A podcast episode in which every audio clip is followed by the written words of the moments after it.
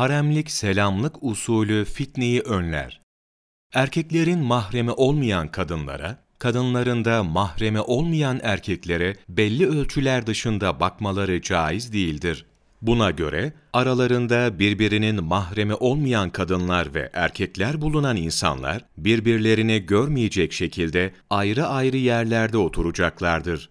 Bu nefislere zor gelir ama kalplerin ve duyguların selameti için daha elverişlidir.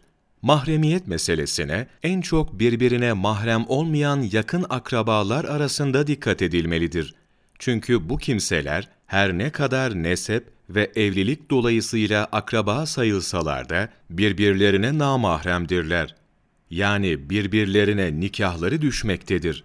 İşte çok kere mahrem sayılmayan erkek ve kadın akrabalar arasındaki münasebetler önemsenmemekte, hassas davranılması gereken yerler ihmal edilmektedir.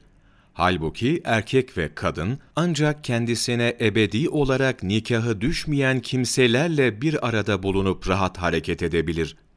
Erkeklerin haremlere dikkat etmesi gerektiği gibi kadınların bu hususa daha fazla dikkat etmeleri gerekmektedir. Çünkü kadının çekici yönü erkekten fazladır. Gülüşleri, gamzeleri, haram işleri gönüllere sokmaya sebep olmaktadır.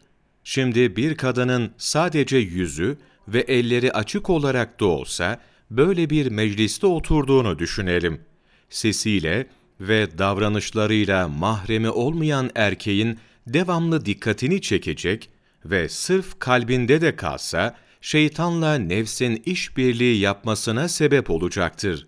Lakaydelik sonunda bazı vahim ve çirkin neticelerin doğmasına sebebiyet verilecektir birbirine namahrem olan erkekle kadının yanında emniyeti sağlayacak üçüncü birisi bulunmadan yalnız başlarına kalmalarını Peygamberimiz sallallahu aleyhi ve sellem daha da şiddetle yasaklamıştır. Allah Celle Celaluhu'na ve ahiret gününe iman eden kimse, mahreme olmayan yabancı bir kadınla bir arada bulunmasın.